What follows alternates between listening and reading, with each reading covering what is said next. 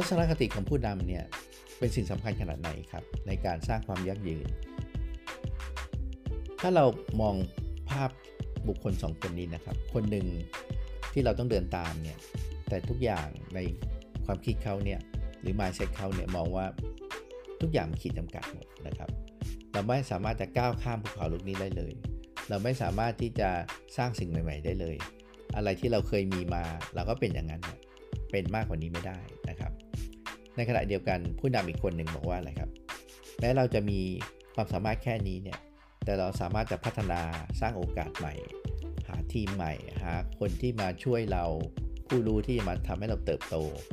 แล้วทุกอย่างในโลกนี้มันไร้ขีดเนี่ยจำกัดอยู่ที่เราตั้งใจมากพอ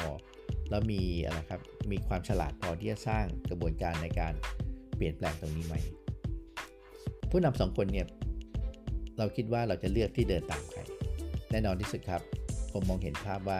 ผู้นำท่านที่2เนี่ยที่มองว่าทุกอย่างคือไร้ขีดจำกัด หรือที่เราเรียกว่า abundance mindset ก็คือ mindset ที่ทุกอย่างเป็นไปได้นะครับ ทุกอย่างสามารถที่จะเรียนรู้ได้ สามารถที่จะเติบโตได้ สามารถที่เปลี่ยนโอกาสให้กลายเป็นอะไรครับ เป็นเงินเป็นทอง กลายเป็นลูกค้า กลายเป็นสินค้าที่ดี กลายเป็นอะไรฮะ องค์กรทีมงานที่คล่องตัวที่จะไปตอบสนองสิ่งที่ลูกค้าต้องการ สังเกตดูว่าผู้นำท่านนี้น่าจะอยู่ในโลกของการเปลี่ยนแปลงได้แหละครับ ได้ยังมีความสุขกว่า ในขณะเดียวกันผู้นำท่านแรกเนี่ยเราคิดว่าถ้าเกิดโลกมันเปลี่ยนแปลงมากๆเนี่ยเขาจะยังมีความสุขไหมหรือจะยั่งยืนไหมนะครับ และเป็นไปได้ไหมที่เราจะเปลี่ยนแปลงการก้าวข้ามจากผู้นำที่มีฟิกหรือเป็น scarcity mindset ไปสู่ abundant mindset ผมมีตัวอย่างเล็ก ๆ อันหนึ่งที่น่าสนใจนะครับ มีผู้นำหรือมี CEO ท่านหนึ่งเนี่ยมาคุยกับผมบอกว่า อาจารย์ช่วยพัฒนาทีมรวมทั้งตัวฉันด้วยได้ไหม เพราะว่าปัจจุบันนี้รู้สึกว่ายิ่งมีเป้าหมายใหญ่ขึ้น ก็มีความเหนื่อยในชีวิตมากขึ้น ทุกคนมีโรคลุมเล้ากันมากขึ้น ผมก็บอกว่าอ้าวถ้างั้นไปเข้าแคมป์กัน เริ่มต้นจากอะไรครับคิกออฟง่ายๆ คือว่า ลองตั้งเป้าหมายซิว่าเช้าเนี้ย คุณจะพาทีมเนี่ยไปเดินรอบทะเลสาบที่ไร่จะยิ้มเรามีแคมป์เล็ก ๆ อยู่ที่กาญจนบุรีนะครับข้างหน้าเป็น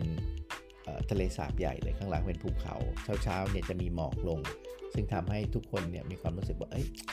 อยากไปเดินสูดอากาศอยากออกกำลังกันจังเลย ผมก็ challenge เขาบอกว่า คิดว่าไปไกลที่สุดได้ขนาดไหนนะครับ ทั้งทีมเลย ผู้นำก็บอกว่าโหดูสภาพแล้วเนี่ยสกิโลก็ไม่ไหวล้ว นะครับ น่าจะเหนื่อยแหกๆเลย จริงๆ รอบทะเลสาบเนี่ยมันประมาณ 3 กิโลนะครับ พอเราคุยไปสนุกสนานไปนะครับ ดูพระอาทิตย์ขึ้นไป ถ่ายรูปไประหว่างทางมีจุดจุดที่จะเช็คพอยต์ถ่ายรูป ปรากฏว่าเดินไปเดินมาแป๊บเดียวนะครับ กลายเป็น 3 กิโลแล้วผู้นำก็บอกว่า เอ๊ะ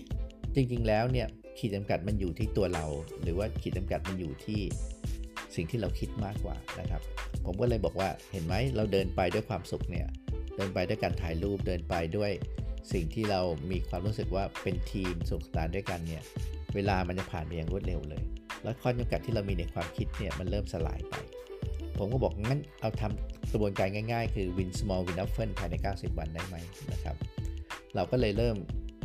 เดินทางร่วมกัน 90 วัน แล้วก็มีเป้าหมายง่าย ๆ อันหนึ่งก็คือว่าทำยังไงที่ทีมเนี่ย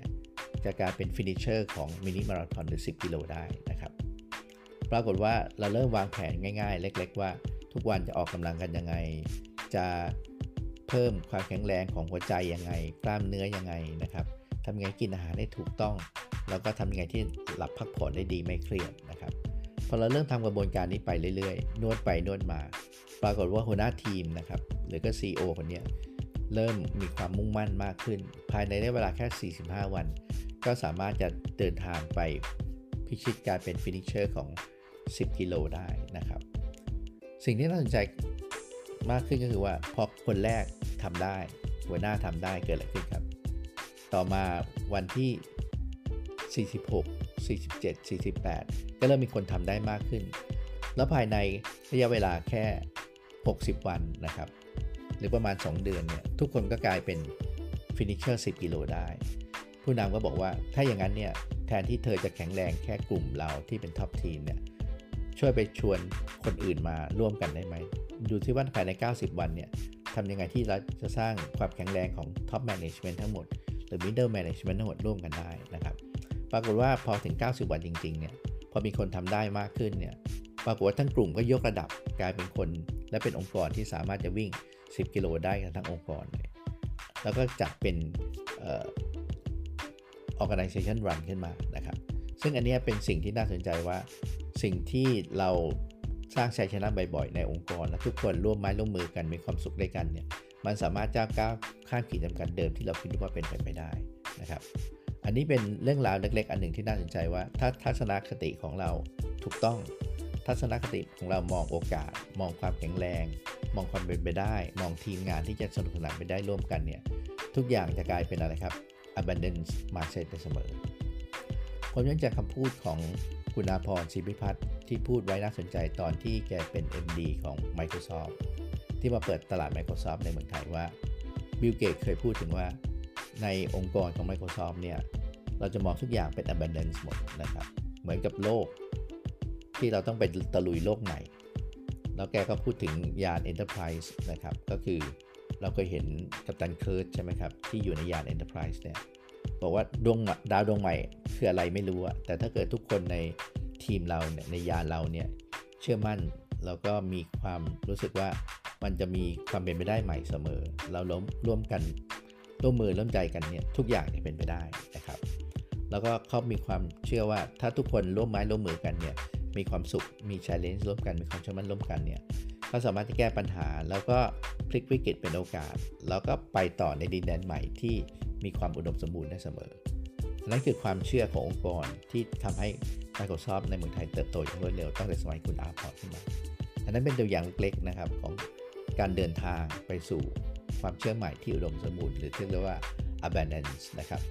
ลองมองทัศนคติในเชิง abundance ดูแล้วเดี๋ยวโลกทั้งโลกเนี่ย มันจะเป็นสิ่งที่เรามีความสุขในการเดินทางเสมอ โอเค วันนี้มาฝากกันแค่นี้นะครับ ขอให้ทุกคนมี abundant mindset ขอบคุณครับ